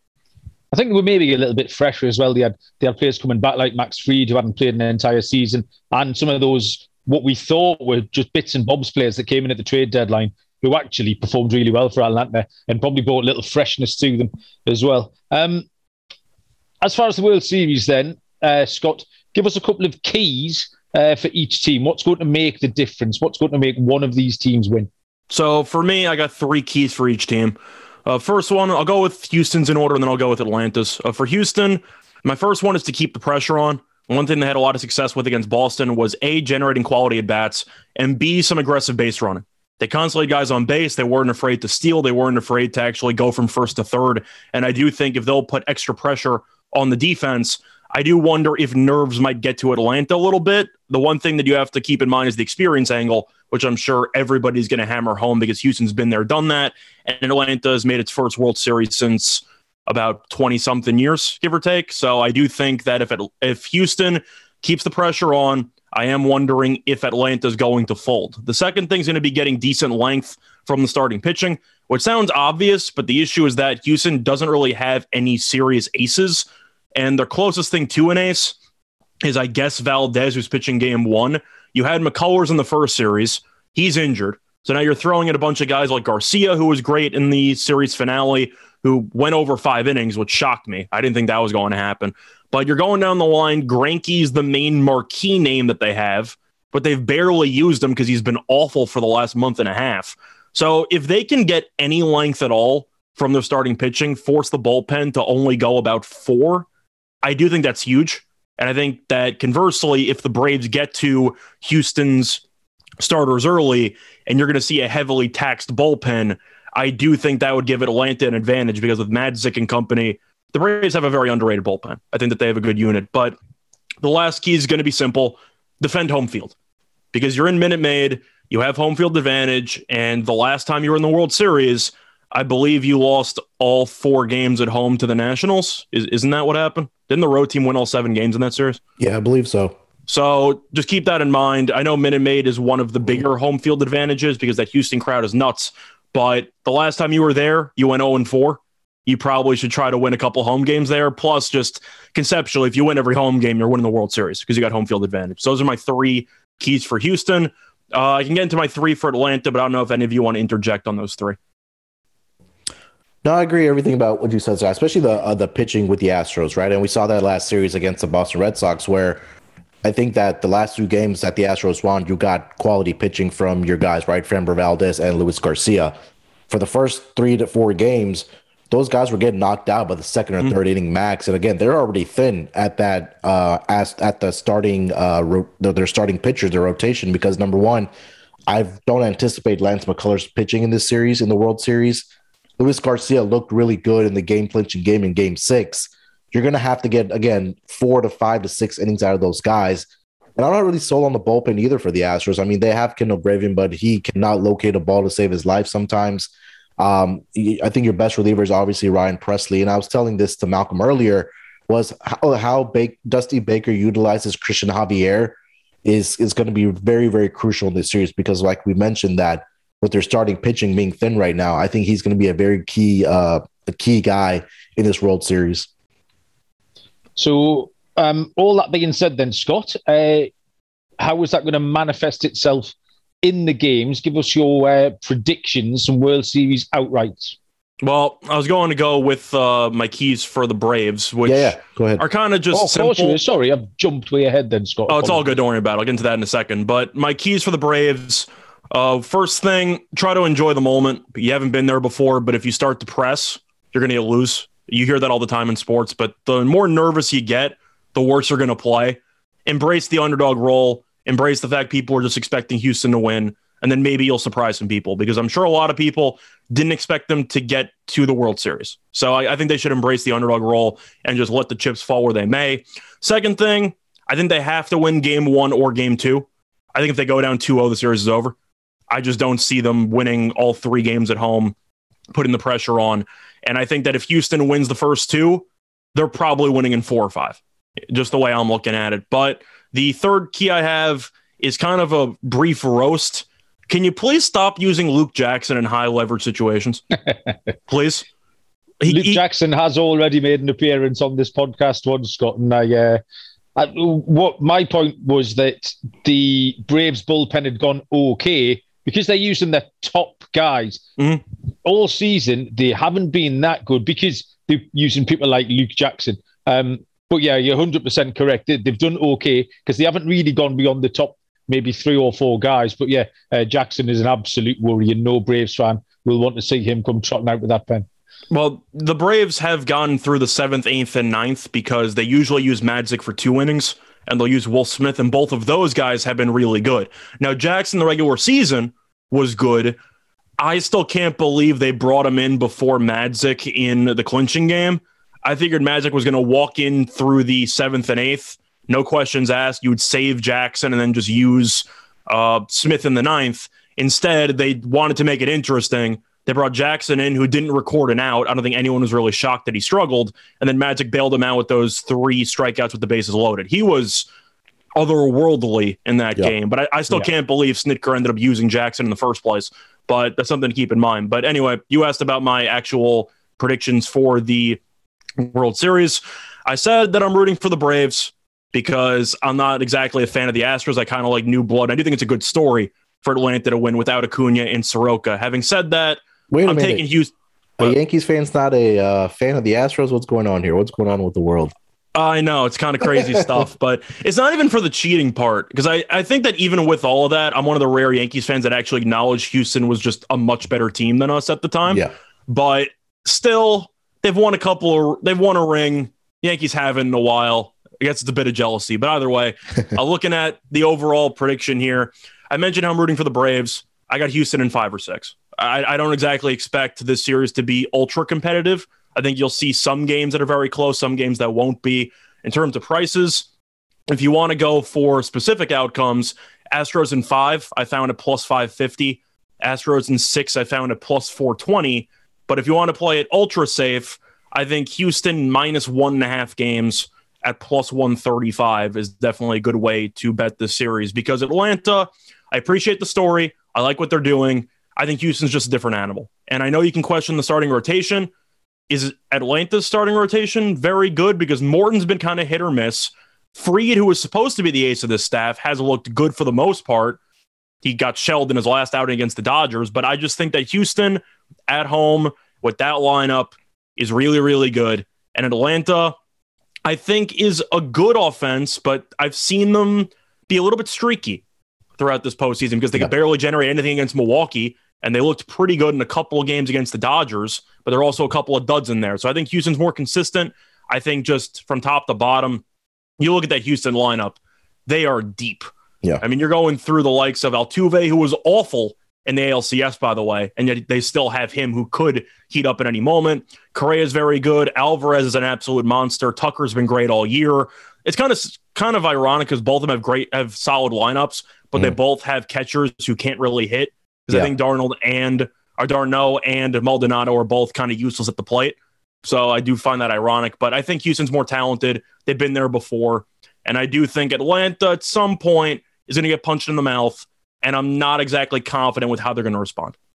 It's interesting, um, Scott. I was telling uh, Malcolm earlier that the American League batting champion is batting number seven in the Astros lineup, which is absolutely crazy mm-hmm. to me. Usually it's either the he's a, a batting title champion usually in their first through four uh, mm-hmm. spot for any other team, but for the Astros, you know, we're saying we're talking about how deep this lineup is. For him to be at number seven is just kind of mind boggling for me. Malcolm, you were saying something. Yeah, I think um, Scott mentioned is it key to Atlanta maybe playing with the handbrake off, and they are playing with house money. I don't think uh, even maybe only themselves believed uh, maybe in mid-August they were even going to get to the playoffs, let alone get this far. Uh, so if they can play with the shackles off, because as a team, the, the team is inexperienced at this level, but the players aren't. Um, they've got the, the likes of Freddie Freeman. They've, they've been around the block. They're not necessarily a young team in the way that Toronto were last year, and Toronto kind of shit the bed. I don't expect Atlanta to do that um, because they're not exactly young guys, although um, as as a team, as a um, en masse. They haven't been here together. Uh, so I think if they can take the handbrake off and play with a little bit of freedom, uh, they can give themselves a chance. Um, the pictures uh, have been announced uh, for game one, me and. I've had a little look at them already. Um, Scott, have you managed to uh, to, to look at um, game one yet? Uh, Charlie Morton and Framber Valdez? I did. I shopped around. I like the Astros money line. at minus 127. Nothing too exotic with the props or anything like that. Just going to keep it simple. I like Houston on the money line. Now, I know Morton is known as being a big game pitcher. This this postseason run, he's been kind of vulnerable, but he's gotten by. Yeah. But I do kind of wonder how big is the book Houston has on him because they used to have Charlie Morton. Yeah. And I do think that they know his tendencies, they know what he's good at. And I do think that Houston, whether or not you believe in the uh, conspiracy theories by Chicago Mm-hmm. that they potentially could be cheating at home, I do think Houston is going to get to him relatively early. I think they'll do well. And Valdez, who I like as a pitcher, struggled in this first appearance in the playoffs. Mm. He's really picked it up since. I think Yeah. that he's a solid guy. And I mentioned the Braves have to win game one or two. I also picked Houston in five or six. So I'm a little bit skeptical of Atlanta's ability to do that by winning one of the first two games. I just think with the crowd and all, I just think Houston's going to open up a lead in the series. Uh, one more question, Scott, and I'm only giving you one answer here. Uh, MVP, go. Okay. Well, I picked two for value, but I'll, I'll only give you Oh. one because you only asked for one. So I'm Oh, going to give go. us both. Give us both. Oh, us go on then. Uh, uh, As you're our first guest, Scott, uh, we'll let you have two, and then we'll uh, we'll squeeze everybody else. Okay. So the first one I'm taking is Yordan Alvarez at around 10 to 1. I have to. Uh, There's really no way you can pick Houston to win the series and not at least give a look at Alvarez, especially at 10 to 1, just because of how quickly he absolutely just became scorching at the plate against Boston. He couldn't be stopped. Uh, he had, what do you have, two doubles and a triple in the clinching game? He Yep. just was walking all over the base paths and they couldn't stop him. But I do think with the overall talent on this roster, you're looking at a guy who's going to put up huge stat lines. Houston tends to get a lot of guys on base, and Alvarez tends to drive a lot of them in. So I think he could put up a good stat line. I Yeah. like him at 10 to 1.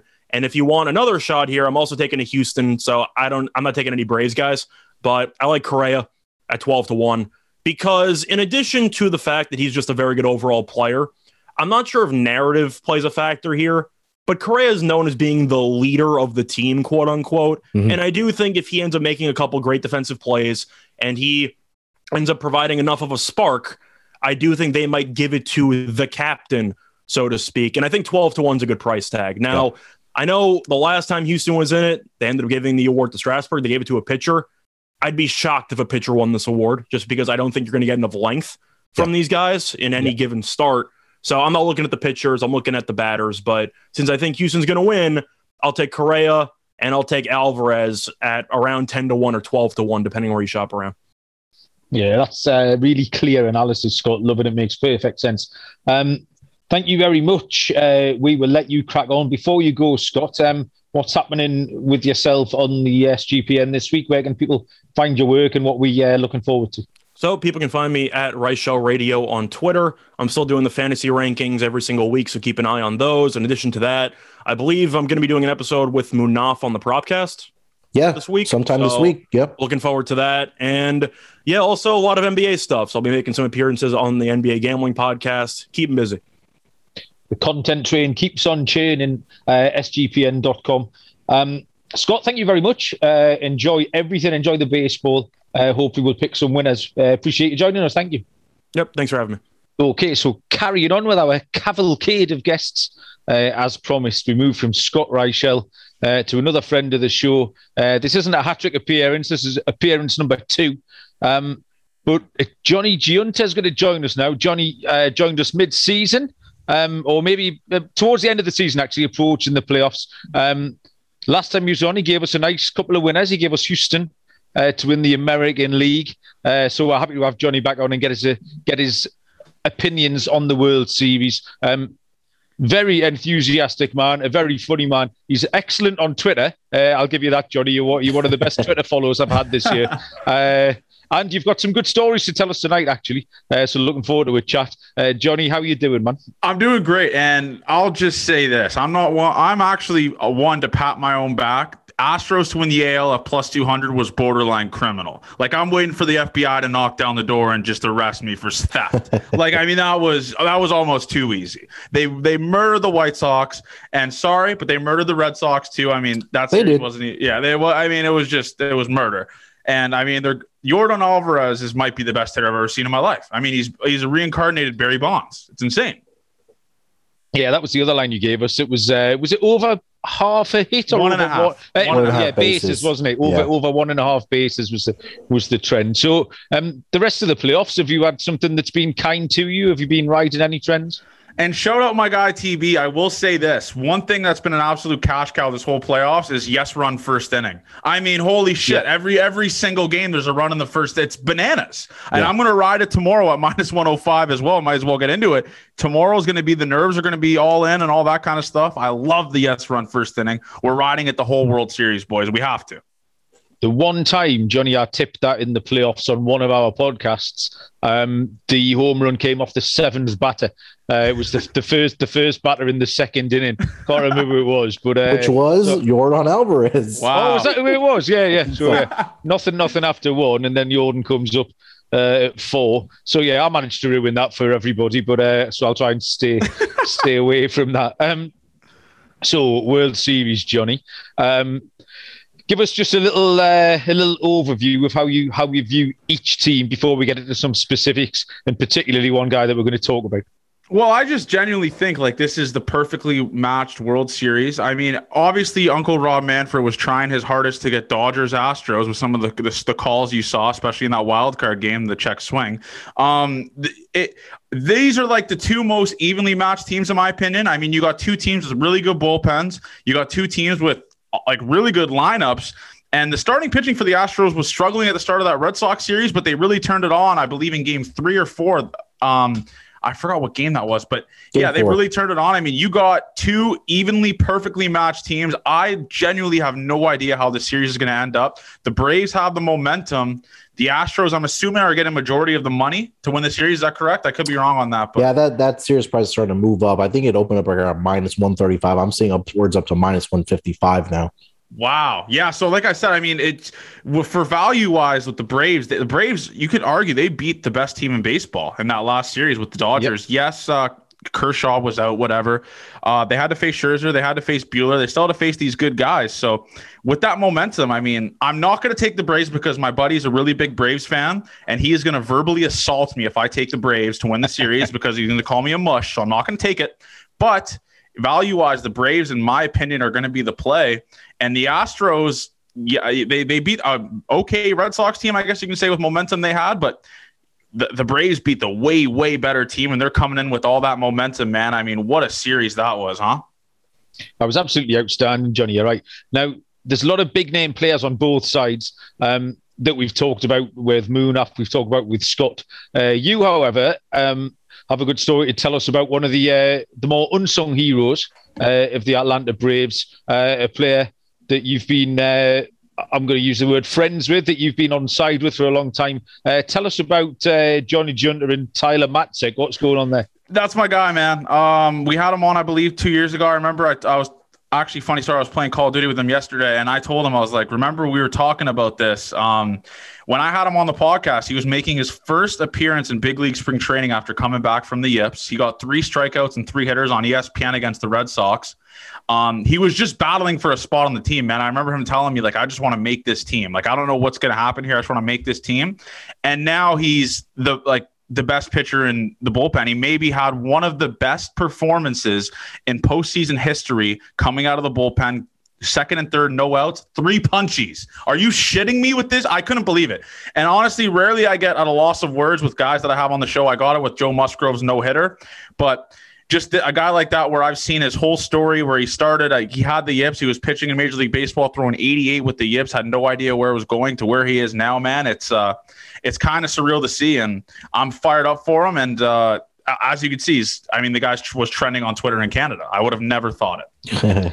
Yeah, that was that was peak playoff baseball. Uh, those three punch outs. Um, I had to watch it on catch up the next morning because obviously it was the middle of the night where I am. Uh, yeah, and it, it was real punch the air, sort of grit your teeth. It was one of those. It was outstanding to watch. Loved it. Um, predictions then, uh, Johnny. First of all, I'll get your predictions for the entire series. Um, I want scores. I want handicaps. Um, I want an entire overview of what's going to happen, in what order, and how. Go. For, well, for game one, I believe the Astros are at home. The Braves haven't been in the World Series in a very, very long time. Uh, they have a lot of players that haven't been in the World Series. A very young team, obviously. Um, I think tomorrow is going to be the Astros. I mean, the Astros are used to this game one World Series. They're playing at Minute Maid. Uh, is that correct? Minute Maid, obviously. Yeah. They know the fans the, the, the moment's not going to get too big for these guys that need to show up, like Correa, like Altuve, like Bregman, like Oliver. I mean, they have all these guys that are going to be really good, that are not going to have a nerve, in my opinion, just based off of how much adversity they've overcame. I think tomorrow's going to go to the Astros with the yes run first inning, of course. I mean, why not? And I think a series is going to go six or seven, man. I think I, I want to see this series go seven, just based off the fact that the game seven, do or die, anyone could win. You can maybe have the break. It's just, I think it's going to go seven. I doubt, I doubt this game, this series is going to go four or five or six or four or five, sorry, just based off how evenly matched both these teams are. And do you see how crazy that Atlanta stadium gets? It is a madhouse, yeah. man. Yeah. I can't believe it. It really I is. Think- yeah. I think that's one of the more excited, as great as Houston fans are. I think Atlanta especially in, even in NBA, right? But we're talking about baseball here. I think that it gets crazy in there. Like they have the lights flickering when like there's a pitching change or a home run, and you have the chop going and the the fans all getting into it. It's a wild time, man. It's insane. And and Tyler Matzek's brother sent me a video of after his strikeout because mm-hmm. I, they were sitting in the like the family section, which is like 20 rows up, uh-huh. and his phone was legit shaking. Like he was recording like him coming off the mound. He did that fist pump and jump, and his phone was legitimately shaking. I don't think the Astros have really played a team. Maybe you can argue the Red Sox. Uh, they haven't played a team in the like the, a World Series setting w- with fans that crazy, that I mean, it's it, it's going to be bananas for this for this uh, series, and I generally do think it's going to be whoever can steal one at home uh, at uh, as visitors. I think every team is going to take the home games. It's going to be an absolute dogfight, man. Whoever can steal one on the road is going to win this series because winning at home is going to be with both these fans that are absolute psychopaths. It's going to be re- it's going to be very very hard to win on the road. That's a really uh, good angle actually, Johnny, because we, we we've gone through the pitching rotations, we've gone through the bats. Uh, Munaf talked a little bit earlier about the uh, the team's relative experience uh, that Houston have been there before. Atlanta uh, don't necessarily haven't been there as a team, but they do have some experienced players. Um, but that home field advantage and um, a, a, crowd who's been a little bit starved of uh, playoff baseball going absolutely nuts um, is, is a fine angle to look at and will definitely uh, have an effect. Uh, Munaf, what were you saying? Sorry, I cut you off. No, I'm sorry. I was just going to say, you know, uh, Johnny was talking about the home field advantage there this season, or at least in the postseason. Braves are a perfect 5 and 0 at home in the playoffs. So I think that, yep. you know, we're kind of onto something there. Right? And I think Johnny's spot on that whichever team steals – a road victory is probably going to be that wins this series. So definitely, we're to have to keep an eye out on that for sure in this uh, World Series. It's going to be tough. It's going to be, I and you have guys that are young on the mound, man. I mean, you got Max Fried, Ian Anderson. Yes, you got Jesse Chavez coming out of the pen, but these guys have never pitched in massive, massive games like this. These guys have never pitched in front of these psychopath fans at Minute Maid, man. I mean, yeah. you see what they did to guys like Chapman, what they did. I mean, it's going to be bananas. And if you can steal, obviously, it's if you steal one on the road, you're going to win the series, but it's going to be very, very hard to win on the road this series, especially let's say they're up one going into the bottom of the ninth. Those minute, may, I mean, no, no one person's going to be sitting in that stadium. The momentum's yeah. going to be crazy there, man. So if you can steal one on the road, you're going to win this series with ease. And you saw it with, I mean, the Dodgers fans are pathetic. I mean, let's not joke around here. I mean, that, that stadium, you could hear a pin drop. I'm not saying that because I hate the Dodgers. I do, but it just, it's going to be a completely different atmosphere than what you see at Dodger Stadium, man. It really is. Uh, so, in terms of trends, then, Johnny, um, you've given us uh, a run in the first inning. You're going to be following that. Um, are you still following uh, Alvarez on his total bases at plus 1.5? And is there anything else that you uh, you look to be you look to be getting on every every game? one guy who I re- who's really started to heat up, and you saw it. I mean, Freddie Freeman was struggling at that start of that series. He really turned it on. I honestly, there might be some really good value with him to go over one and a half bases every game in the series. I mean, this guy is big game Freddie. Every single time the moment is is high, he the, the team needs a home run, the team needs an extra base hit. This guy shows up. I mean, Freddie Freeman, I don't know if the value is going to be that good, but I'm assuming it's going to be because it's the World Series. Over one and a half bases, Freddie Freeman, I, am going to take that every single game, as well, obviously, our cash cow, Alvarez. I mean, this guy's a freak. So those two guys are guys are going to be riding with over one and a half bases. And I think um, just based off of how well they've been performing, I, think that's kind of a like a, a lock pretty much. Uh, Freddie Freeman is going to feature a little bit later on in a couple of my picks, so I'm not going to completely out myself. Um, but when I was looking down the looking down the markets, he seemed quite low in a couple. Like, he seemed quite a big price for MVP, but also in the, the we've been looking at. I've been doing a lot of the DGen props in. Uh, the home run markets, uh, and we've cashed a couple. We had a nice one to Franco early in the series, uh, and Freddie Freeman was was way down the list um, at eleven to two. Uh, so what plus 650 uh, to hit home run. So you've been slightly, I think, undervalued. So I'm pleased that uh, you've spotted Freddie, Freddie Freeman on those uh, total base marks. So he might not be that prohibitive a price, um, just because he's further down the list in a lot of the markets that I've seen. Um, one final uh, outright you need to give us then, Johnny, is a MVP for this series. Uh, who catches your eye? I've got a feeling I know where this is going. Uh, and you, actually, I want to throw you completely off guard here. Oh, okay. I, I genuinely do think this is a guy. He said this is it. This is his last time in Houston. The song and dance is over. This is a guy that has performed in the playoffs, cheating or not. You saw it on the road when he was in LA. You saw it wherever in, in the whole playoff run. Carlos Correa World Series MVP plus 1200. This guy is absolutely electric. Hate him or love him, he mashes for a living. This is his last song and dance with the Houston Astros. The dream's over. He's not going back there. That's it. He said it's done. This is a guy, just a storybook ending, Cinderella story. Carlos Correa, World Series MVP at plus 1200. I mean, you got to take at least a stab at that. Love that, Johnny. Uh, will there be some uh, sentiment, sentimental money going on Tyler Matzek at 28? Yeah, you know what? Yeah. Plus, I mean, uh, right now, my book has him at, I believe it's plus 2,500 World Series MVP. You could honestly argue he should have won the MVP of last series. I mean, Eddie yeah. Rosario was up there for sure, but yes. holy shit. If Tyler Matzek doesn't get those doesn't punch out those three guys in that game with runners on second and third. And he's not facing bums. I mean, he was facing Pujols and Mookie Betts. Like he struck out two guys that are unbelievable hitters. And I believe Turner was in the middle of that. Trea Turner. I don't know if I could, I could be wrong on that, but I thought he was going to win the like the MVP of that uh, championship series. But you might as well take a stab on this guy. Pitches every game. He pitched every single game these playoffs besides one. So good value there at plus 2,500. And let's do this, by the way. Every single game, us three will all tweet a home run prop pick. Every yep. single game, me, uh, uh, every single game, we'll do it before game time. We'll do the odds, and uh, whoever wins wins. But we're going to try to tally it up here. Hopefully, it goes seven. We'll figure something out. Hundred percent, beautiful, Johnny. I am all all about that. Um, yeah, my my uh, home run picks, my DGen bets have been going okay. Home runs and stolen bases have been my friend uh, in the in the playoffs so far. Uh, Munaf, anything else you need to grill Johnny about? No, I think that you know spot on. I think that uh, Johnny think that this will be this is a more closer um, matchup than a lot of people are thinking. I think I told you the same thing offline, Malcolm. Is I think that just because the Braves are coming in with house money doesn't mean they're going to lay down. They have players on both the batting side and the pitching side, as uh, Johnny alluded to. So definitely, it's going to be a great series, and it's great, you know, picking the great minds of guys that are following baseball, um, including Scott. We had an earlier Johnny, and then uh, our other guest that's going to come on later in the show. So definitely looking forward to the uh, World Series, man. Uh, and again, thanks a lot, Johnny, for leading us to that over one and a half uh, bases for Yordan Alvarez. That was a easy, easy slam dunk.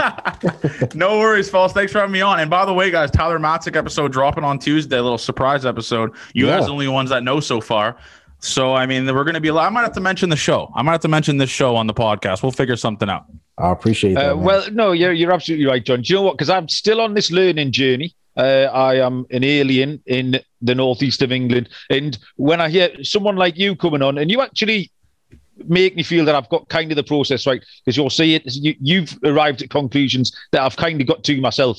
Uh, so I appreciate the uh, the fact that you helped support me on the on this learning journey that I'm on. Um, give us um, the details of where we can find you and what we can expect, uh, feel free to mention the Tyler Matzek pod. Yeah, so the Tyler Matzek episode is uh last week we actually had Jake Burger on on the White Sox, absolute electric guest, one of maybe the funniest guests I've ever had in my life. This guy was letting it fly, electric. This Thursday we have Oscar Mercado for the Cleveland Indians, outfielder. Yes. Nice. And then uh, we have Tyler Matzek surprise bonus episode dropping tomorrow, and then uh, Brett Phillips in the next couple of weeks is going to be coming on. So you can find it on Apple Podcasts, Spotify, wherever you listen to your podcast. And honestly, I post some of the dumbest videos of myself on the on the Twitter and Instagram. I mean, you, you everyone knows it. But uh, I appreciate you guys having me on, man. And here's a little snippet. I know is a baseball podcast, but if someone wants to make money, you can get it now. The University of Michigan, my team, is going to roll in to Michigan State this weekend and beat the brakes off the Michigan State Spartans. If you want to make money, I might honestly, I'm not over exaggerating you. I might put $550 on this. Like that's a week paycheck for me. I'm putting the mortgage on it. So let's There ride with that. But this is a baseball show, and let's make some money this week for the last couple of weeks, fellas. Then we'll roll into the next season and figure something out. Yeah, this is a baseball show. Uh, we've already had cricket tips earlier on, Johnny. Uh, we've now got some college football, uh, so we'll see how many uh, how many of the detours we can take uh, before the end of the pod. Um, I told you, I told you, he was uh, enthusiastic. Um, Johnny, thank you very much. Enjoy uh, all the games. Uh, enjoy your week. Enjoy your five hundred and fifty dollars on there. Did you say Michigan? I need to write that down. Michigan Wolverine, Saturday, 12 p.m. Let's ride. I need another vice. So yeah, college football that'll sort me out. Um, appreciate you coming on, man. We'll speak to you soon. Have a good one, fellas. Easy, boys. Cheers. Thank you. And on the line now is our third uh, and final. I'm not saying we saved the best till last, but we definitely saved the best till last. Uh, guest of the episode, um, making her third appearance of the season, her hat trick appearance on the MLB Gambling Podcast, is the Yahoo Sports lead betting analyst, Minty Bets. Minty, good evening. How are you? I'm doing well. I feel so special. You said you saved the best for last. Thank you so much. We've said that to everyone, Minty. I'm not going to lie to Oh, you. okay, yeah. We didn't. Uh... no, it's very true. We did save the best to last. Only, Minty, if you give us some winners, though. Otherwise, you will sharply slide down the pecking order. Since the last time we spoke to you, um, how was your baseball betting and your uh, playoff experience been? you know, I'm a little bummed that the Red Sox didn't make it all the way, but uh, you know, those overs kept hitting. So that's where we made the most money here. And, and me and Munaf said we were just going to constantly ride the overs in Yep. in that series. So I think it went pretty well. Um, and what are you looking forward to most? Um, just before we started recording here, you said you were excited for game one tomorrow. So, uh, what is it that's uh, that's got you going most about this? to be honest, not the matchup specifically. Uh, however, it's like when you're mid-season during the baseball season, you kind of get a little burnt out, and then when it stops for a couple days, it's a little weird that you just don't have something to turn on and just like listen to or, or just like mindlessly watch. So it's been a little weird. I'm just excited to have baseball back on one last time uh, for you know a couple more games until they take a longer break. I've found it really unusual just to have one game to look at. Um, and as the season stops, because it's such a, it's so relentless, uh, 15 games a night, then all of a sudden it stops and you get one or two games a night. And this is more like my experience of, of sort of football betting or whatever. You've got one or two games you can look at, you can take your time. Uh, you don't have that in the regular season. So you can really, uh, there's so many numbers you can get involved with. Um, I'll start you off, Minty, with some uh, keys for each team uh, in this World Series. What do you think is going to be the, the difference makers? Uh, which team's going to get over the finish line and how? Wow. So keys for each team. I think the Braves, uh, de- not I think, but the Braves definitely have better pitching, which is pretty vital. Uh, their rotation includes two of the best pitchers in Max Fried and Charlie Morton. However, I do kind of feel like hitters are ahead of pitchers as of late, and Houston's lineup just destroys any pitcher, uh, any opposing starter, as they've averaged over five runs per game. Um, that's the Astros keys uh, key to winning any game. Really, their deep lineup, but their starting rotation lacks quality right now, and their bullpen. I give that edge to Atlanta as well. So Atlanta with the pitching and the lineup with uh, the Astros here. Uh, that deep lineup, Munaf, uh, you pointed that out a couple of times. That's uh, that's the one one of the the big things that uh, that your opinion uh, has swayed towards Houston. Yeah, we talked about this, Malcolm, and everything that you know I I said Minty pretty much agrees with, and and that said that I thought that the Braves do have the pitching edge in this um in this World Series, just because again Lance McCullers won't be pitching in this uh, World Series. It just came out today that he won't be uh, pitching because of the forearm injury. Um, so I, yeah, I do give the the edge at least pitching wise to the Braves. And then we, again, we talk about the Astros lineup.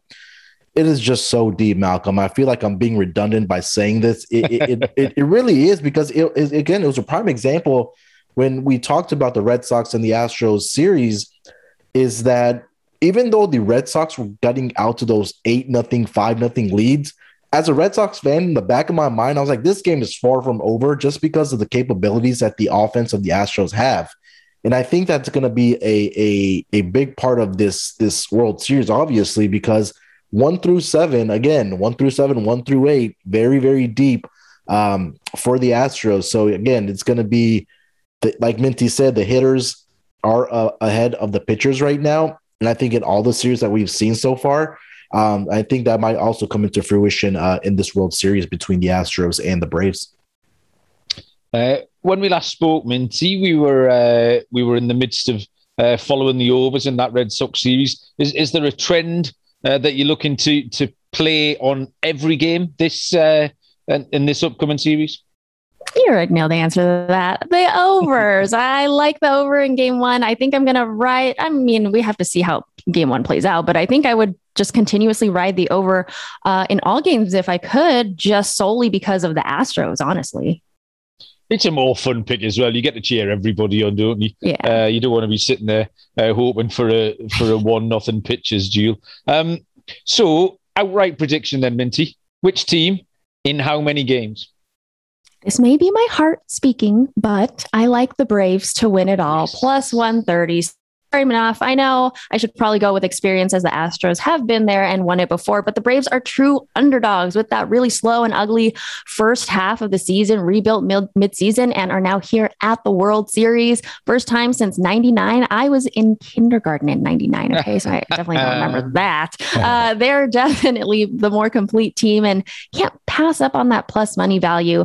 Um, and in how many games? Uh, if the Braves do win, I think it's going to be in Braves postseason fashion in the seventh game, plus 600 are the odds for that. Wow. Um, for the for the entire series, um, Minty, we've been getting everyone to give us an MVP, uh, something at a fancy price. Uh, anybody anybody catch your eye? So, uh, in all honesty, I don't super ever bet on like one player. However, I think MVP should go to since I like the Braves to win, Eddie Rosario. Uh, he's at 14 to 1. I know he won the NLCS MVP, had three homers, nine RBIs in the postseason, uh, came to this team midseason, uh, one, uh, you know, of the desperately needed outfielders for the Braves. Um, in the postseason, he's had the second most hits, tied third most homers, third most RBIs, third best batting average. I mean, again, this is postseason in general. Um, I like him to ride off of this momentum and just crush it in the World Series. Yeah, you're absolutely right. Um, I went, uh, I picked another another brave, but you just have to ride the hot hand sometimes. We did this a lot, Munaf, during the season, um, because baseball is a game of streaks. Uh, we saw, uh, for example, Freddie Freeman started the season really cold, then all of a sudden was hot. Um, we've seen Joc Pederson. Um, his bats caught fire, uh, Yordan Alvarez, and you absolutely um, couldn't write off Eddie Rosario just to carry on doing what he did last week.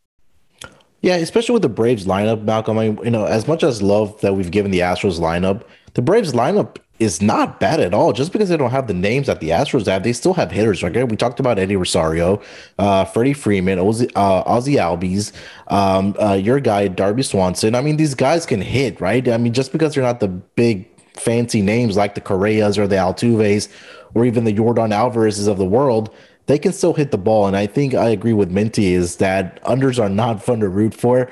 And we have like two great lineups, uh, especially when the Astros are involved, you you kind of do want to look at the uh, look at overs. So early on, I think uh, maybe a first five over is my something that you want to look at in game one.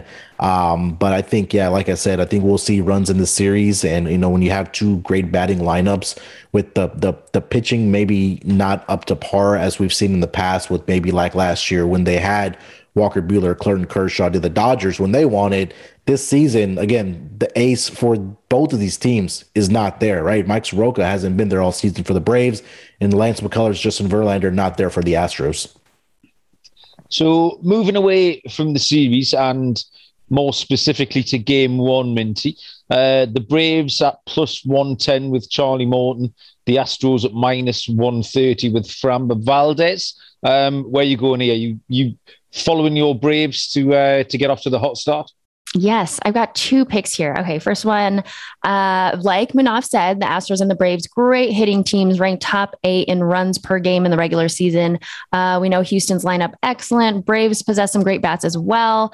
Valdez has started three games in the postseason for the Astros, allowed 16 hits, eight earned runs, including two homers. So I mentioned it. I'm going to ride this trend. I like the over. It's only set at eight. Um, the Astros are eight and two to the over their last 10, and the Braves have hit the over in four four of their last five games. As for game one winner, gotta go, like I said, with the better postseason pitcher. That's Charlie Morton. So my pick is Atlanta on the money line. Uh, great value with the plus money. And the Braves are actually better on the road here, winning 22 of their last 30 regular season road games. So that's pretty impressive. Oh, good stuff, um, a nice deep dive. Uh, I like that eight and two on the overs in the last ten. Um, I think we've covered everything. What's your uh, what's your watching experience going to be like, Minty? Will you be heading out and about, or uh, do you get curled up in front of the TV? How would you like to watch? Oh, just in front of the TV. I've got some couple screens here, probably like you guys. Uh, I can have a movie on one and baseball on the other. I'm just a little sad that it's the end of MLB season, so got to savor it. Absolutely.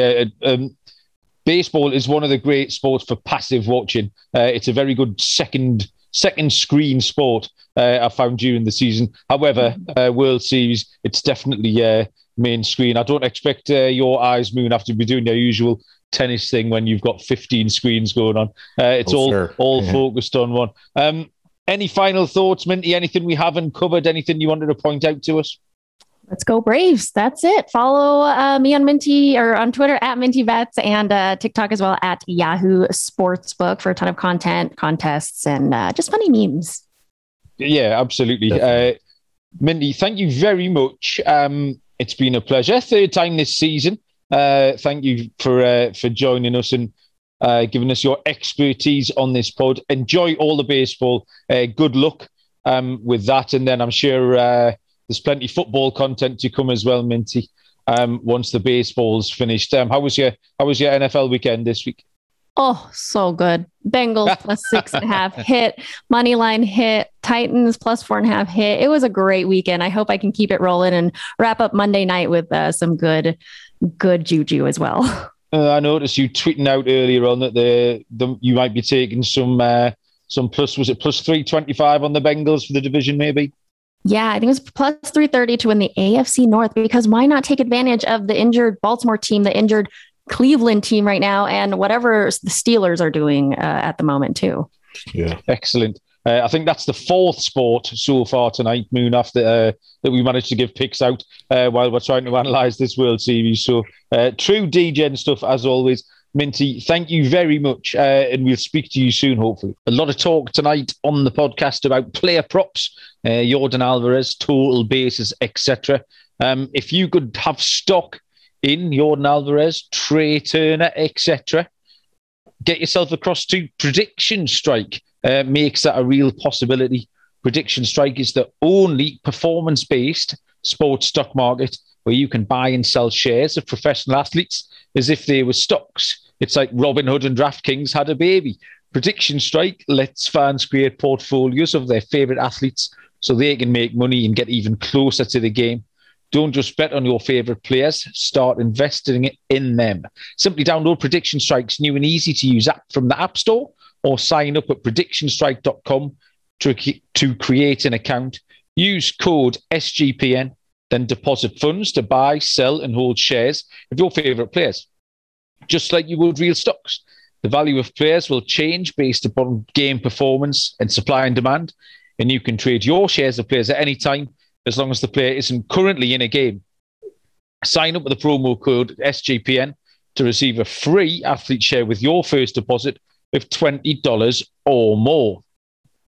Um, Munaf, we have had a lot of expert opinions uh, on this pod tonight. It is nearly time uh, for us to give out our outright picks. Uh, before we do that, though, I teased it slightly earlier on Munaf, uh, and we have got a free roll, a DraftKings free roll, $200 yes.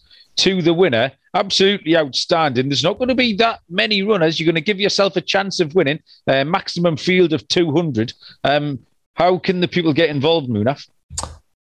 Yes, so it's pretty simple. And so you go over to the website, sportsgamblingpodcast.com, or on Twitter, go to either Malcolm's uh, Twitter handle or go to mine or go to Sports Gambling Podcast Twitter handle, and you'll see the $200 DraftKings free roll contest for game one of the World Series. And all you have to do is just click on the link, it'll direct you to the website. And we just ask a little favor is that you leave us a five star review and something nice to say about mm. the podcast, whether it's about myself or whether it's about the superstar of the show, Malcolm, and how sexy he sounds. Um, I saw a True. review. I want to ask you about that offline. I don't know if you wrote that or somebody else, but oh, okay, yeah. somebody wrote something nice. Um, but yeah, leave us a five star review. Uh, leave us a uh, a nice comment. It really helps out the show. Um, and all you got to do is just is a, a, a, simple form that you fill out with some basic information. Uh, once you submit it, you'll get an email with the link into the draft uh, contest, DraftKings contest. Fill out your lineup, and you'll be good to go for game one of the World Series. But again, make sure to head over to those outlets. You could either go to our Twitter accounts or just go directly to the website. Hit that MLB tab. You'll see it says uh, World Series Game One DFS free roll. Just follow the instructions. It's simple enough. A caveman can do it. If, if Malcolm can figure it out, I think anybody can do it, right, Malcolm? That that applies to most things moving up. I'll be honest with you. Uh, if I can get my head around it, it can't be that complicated. Um, yeah. I don't know uh, who has left a review saying that I sound sexy, but I've got a feeling I know, uh, and I will be messaging them very shortly to ask if it was them. Uh, silly friends of mine. Um, yeah, it's a, it's a captain showdown mode. Uh, so yeah, pick your skipper for, yeah. for t- time and a half. Their salary uh, times 1.5 and you get points times 1.5. I'm sure you all know how to play. Um, yeah, it's exciting. Uh, and like I say, huge chance, huge chance to win a couple of hundred bucks, uh, which will set you up nicely for the rest of the World Series. Um, having said that, then, Munaf, um, all of this expert advice and the thought of you and me, um, we need to make some picks, Munaf. Um, we're going to let you lead off. Uh, we'll go game one first. Okay. Give us your game one picks before we move on to our outright. Yeah, for game one, let's go. I'm going to go with the hometown team. I got to go with the uh, Astros here in game one with Framber Valdez on the mound, currently seeing a price of minus 140. I think it's a lot of it to what, what Johnny said is that this, the, the hometown or, or the, the home field advantage I don't think there's a significant one. And I think that we've talked about earlier, Malcolm said NFL doesn't have that home field advantage anymore. But I think in the playoffs, especially in Houston, I mean, the fans are rowdy. They're crazy. They love getting behind this Astros team. And I think for this Astros team that has so much success in Minute Maid Park, Framber Valdez building off of the momentum that he had in game five, where he pitched an absolutely outstanding game. He had a no hitter going into, I believe, either fourth or fifth inning, where he really limited the uh, Red Sox offense. I think that momentum will carry him in here into the World Series of Game One. Um, I'm expecting the bats to show up here. Charlie Morton has been a little shaky early on, um, but a guy, you know, he is a pitcher that I, I highly respect. Uh, he could get this strikeouts early on, but I just feel like this offense for the Astros will be too much in Game One. I'm going with the Astros money line, Game One minus 140. Um, say you only made, made one pick there, Moon, for, for game one. I've gone nuts. Um, I've got a list as long as you're on. Um, and in a move that is of no help to the listeners whatsoever, I've taken the Braves at plus 110. Um, okay. I think we've established, the more we talk to people, that there's just nothing between the two teams. And I've used this um, method a couple of times in games that are so tight. You just take the bigger price. Um, they're, they're so close together. I'm happy to take the plus 110. Um, I have also gone for the under Um, it's eight and a half runs on my book, which is minus 190. Um, expecting both pitchers to go relatively well and the bullpens to be using their best guys as well in game one. Uh, so that lends itself to an under. Uh, Charlie Morton over four and a half strikeouts at minus 180. Uh, three postseason games this season, five, five, and nine. Uh, so he's 3 0 to the overs. Uh, happy to take that. Framber Valdez hits allowed um, over four and a half at plus 100. Um, he went over in his first two starts, uh, then obviously through that beautiful uh, game last time. I don't think he's likely to go the eight innings that he went last time. So I think he either has a poor start and yeah. gets hit, where which happened in games one and two, or if he's pitching well, he could go five, six, seven innings and still scatter five hits. That's not unreasonable.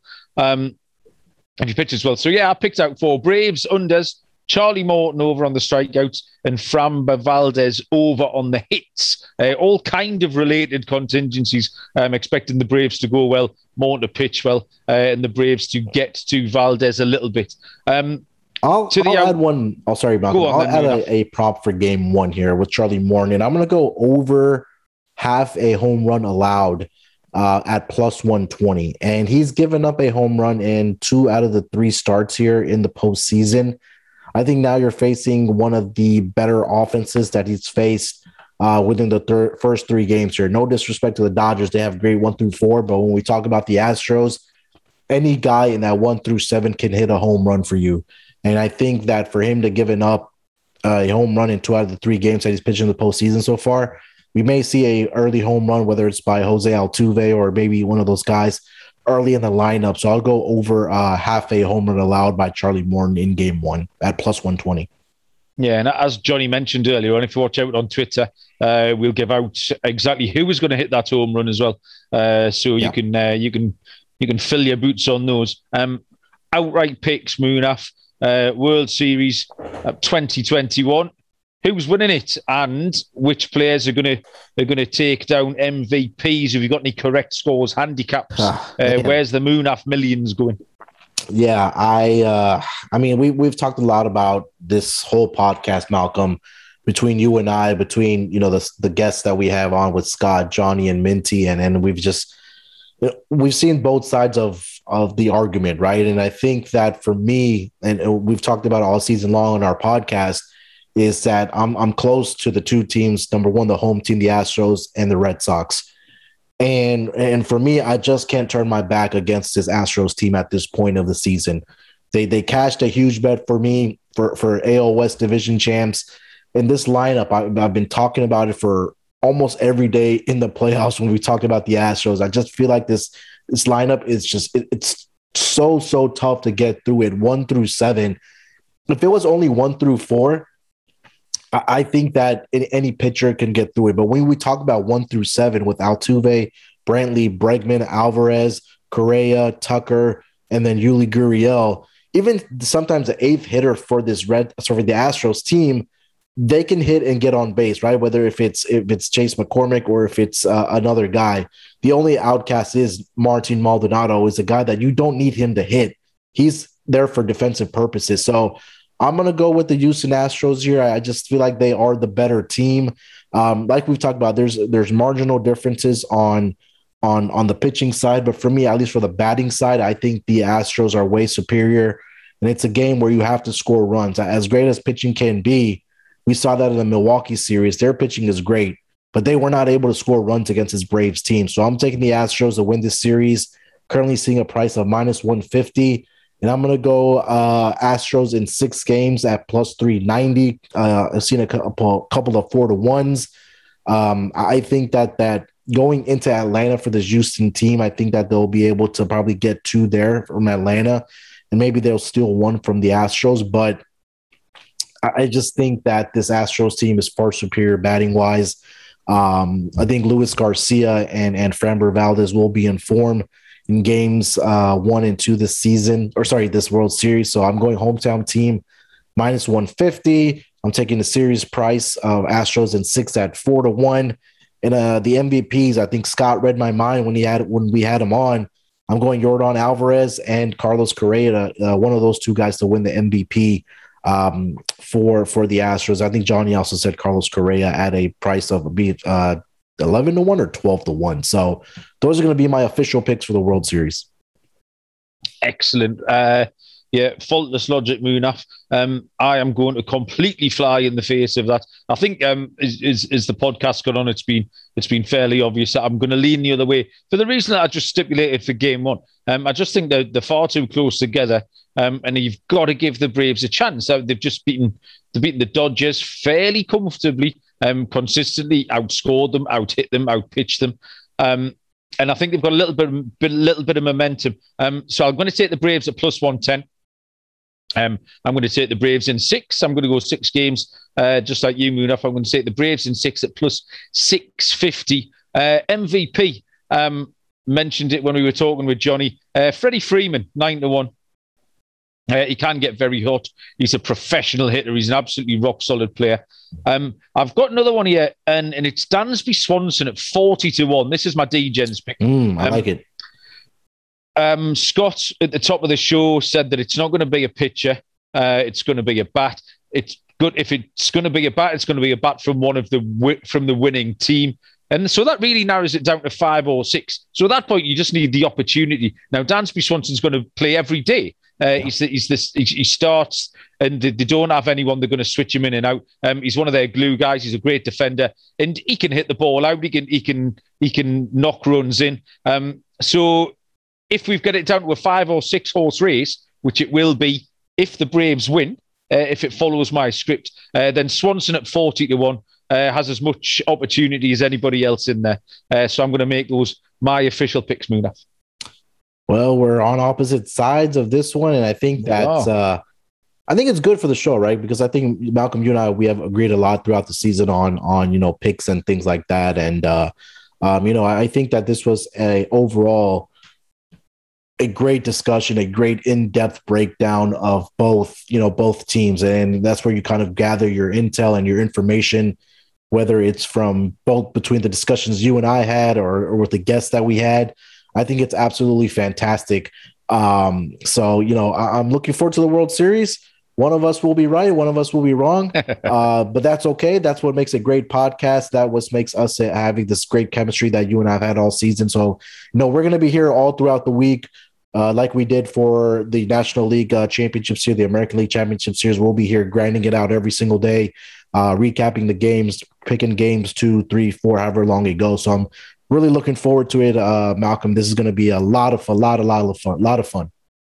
Yeah, bragging rights up for grabs between uh, Yeah. me and you, Munaf. Uh, but yeah, it's set up absolutely beautifully. Uh, we'll be doing our little bite-sized podcasts uh, pre-game uh, from game two onwards. Um, great thanks to Scott and Johnny and Minty uh, for coming on and joining us. We have left no stone unturned uh, in an attempt to pick some winners here in this World Series. Um, thank you very much, Munaf. Yes, sir. Um, don't forget, everybody, to get across uh, to the Sports Gambling Podcast website uh, and click on that MLB link and get in that um, DraftKings free roll. Uh, 200 bucks, someone's going to take it home. Uh, and if you don't, uh, me or Munaf might. Uh, and Yeah. nobody wants that. So get across uh, and get involved in that. Um, plus, all the other content um, over on the website. Download the app, like, rate, review, all the usual stuff. Um, thank you for listening. It's been a bit of an epic one. Uh, hopefully, you've got time to digest this before it all kicks off tomorrow night. Um, good luck with your bets, everyone. Thanks for listening, and we'll see you down the road. Cheers.